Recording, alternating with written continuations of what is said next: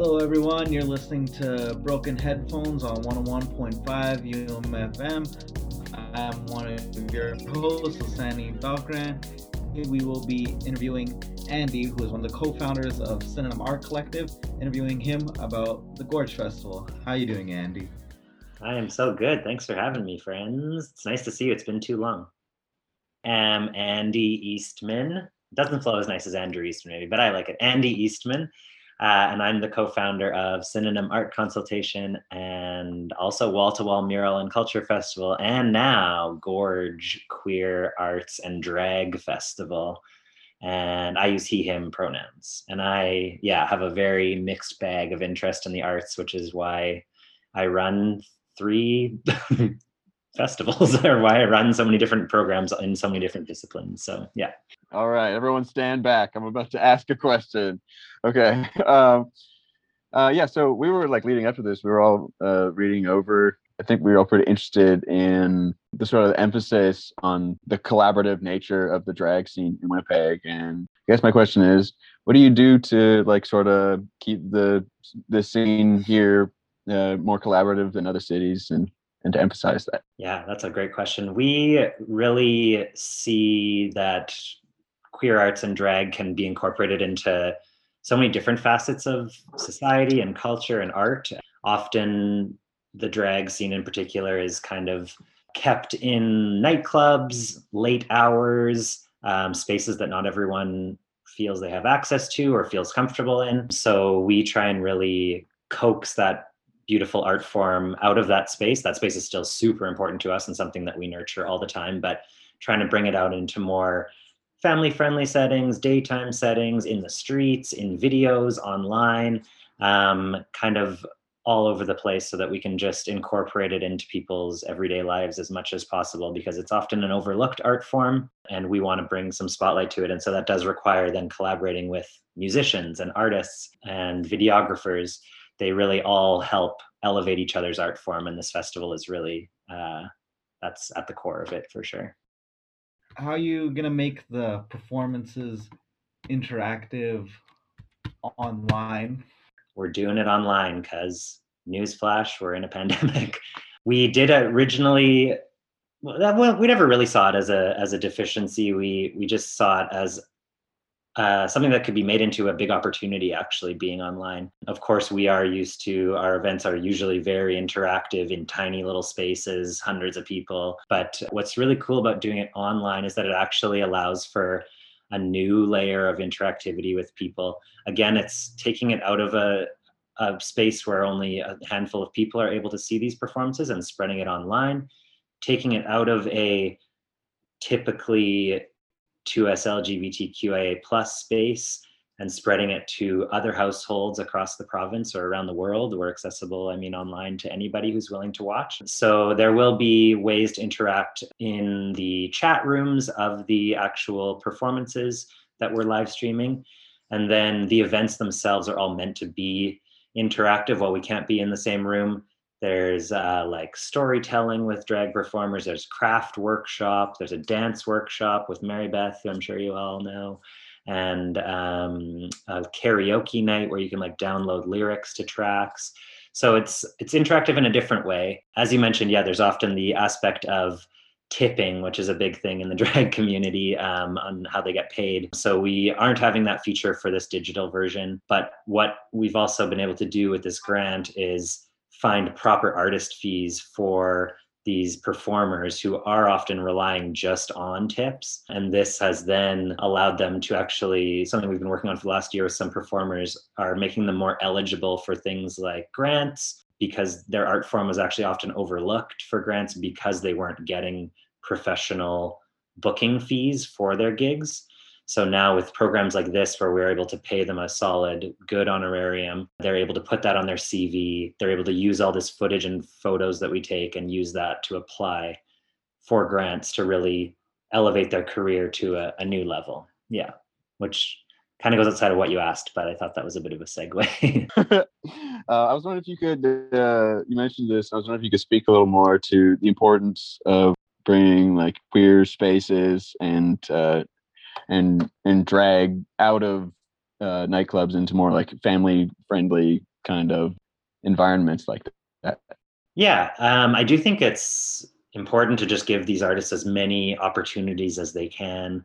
So going beyond their typical boundaries of the spaces they work within is really important. And it's not just us who have done this. There are lots of organizations like Sunshine House who we're partnering with on this program who have been working on these kinds of programs. But then I would also kind of counteract myself or at least temper my argument and say that it's also still really important to honor and emphasize these safe to us LGBTQIA plus spaces that have been created around the city and remembering the roots of where all of these things come from.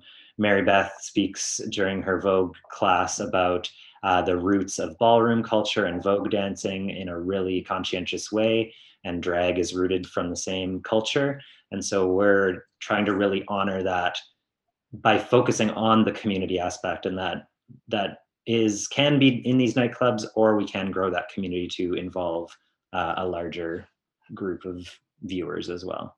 What was your inspiration to start this festival? Yeah, it's a great question. So myself and uh, our synonyms drag curator Prairie Sky have been kind of scheming up something along these lines for the last couple years, trying to uh, find a way to really elevate the art form. We of course envisioned having a very intimate in-person kind of gathering around the city which is something that we hope to do eventually um, in following years we're already feeling like this is something that's got enough momentum to keep it going to become an annual event so yeah we've always just wanted to uh, elevate these careers of these artists and highlight the amazing art form that is drag and the queer arts that surround that.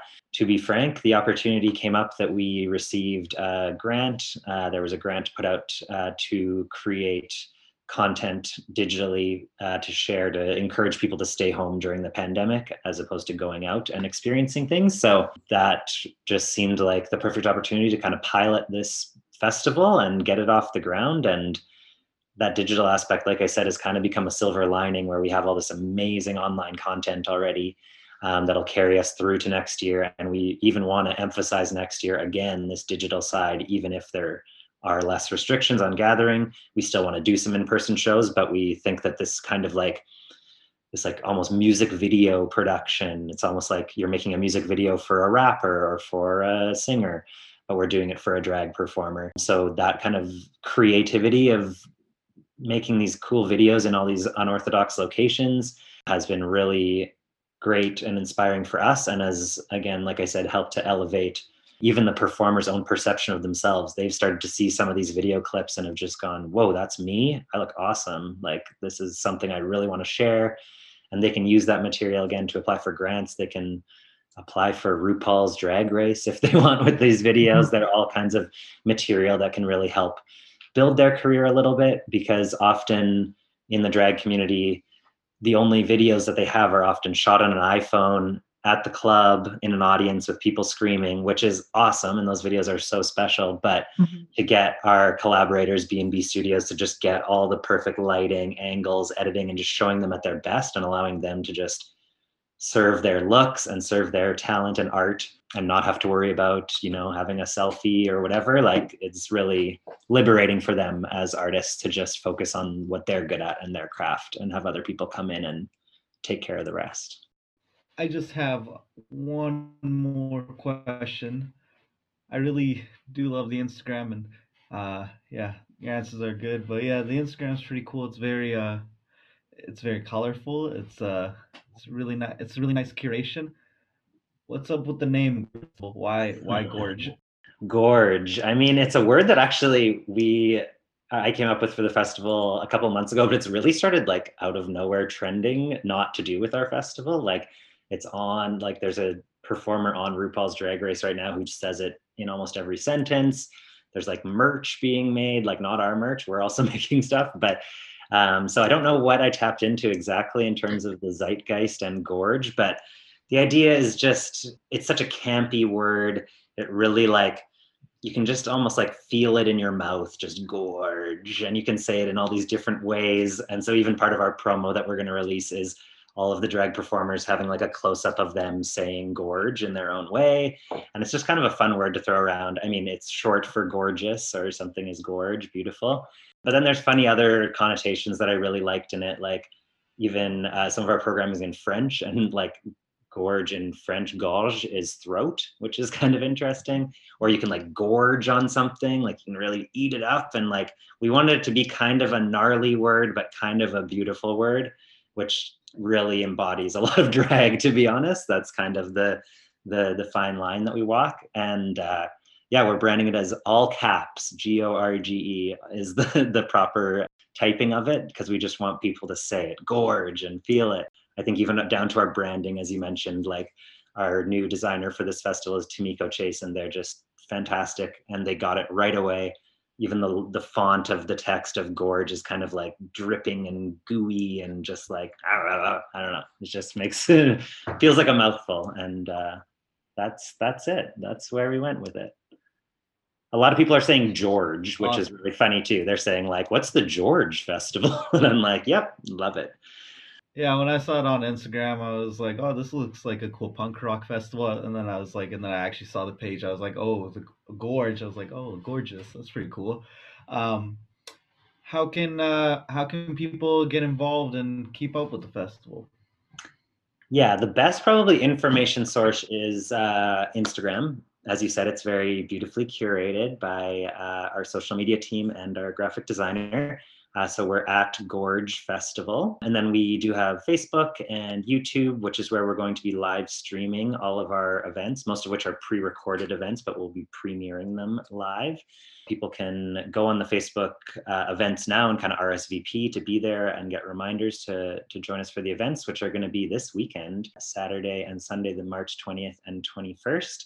And then we have a little cool cameo in a show on Friday, actually featuring our friend Rayana, who's putting on a huge show that we've been trying to put on with her for like over a year and are finally able to do so digitally. And one of the drag performers from Gorge is now a featured performer in that show. So there'll be a whole nother digital show happening on Friday that we're presenting with with those folks. So it'll be a really fun weekend. It feels kind of strange because we did all the filming for the festival last week and so that kind of felt like the festival because we were there on site, all the performers were there, everyone was cheering, you know, all safety protocols, masks and plexiglass and everything. But then we get this kind of second festival this weekend, which is really exciting and cool to kind of relive all of those moments. They're just furiously editing everything right now so that we can get it out to the world on the weekend. Word gorge also could be like a big like ravine. yeah, you're right. Uh, that was, anyway. I mentioned that one. That's a yeah. good one. maybe a bit of a one-on-one question, but like, what's like your favorite part about like uh, putting this on and doing all this?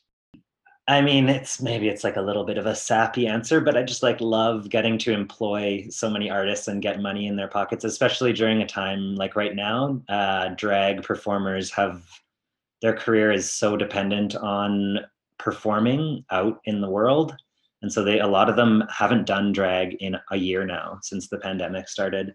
Um, and so it's been really rewarding to get to work with them again and see the excitement of them getting to like revive their careers. Some of them are doing some online stuff on their own, but again, like I say, that's pretty hard sometimes to do from home on your iPhone or whatever. So this has been a really cool way to yeah, get some money in people's hands and even just remind them that like you're an amazing artist and you can keep going. We got to keep this career alive and elevate it. So yeah, that's that kind of stuff is what really what really does it for me for sure is just supporting those artists and building that community and keeping that community alive because it could easily die out in a after a year of not doing like think of all the things that if you didn't do for a year you would just lose interest or lose that reflex on how to do it the memory on how to do it. So yeah really happy to keep it alive for everybody.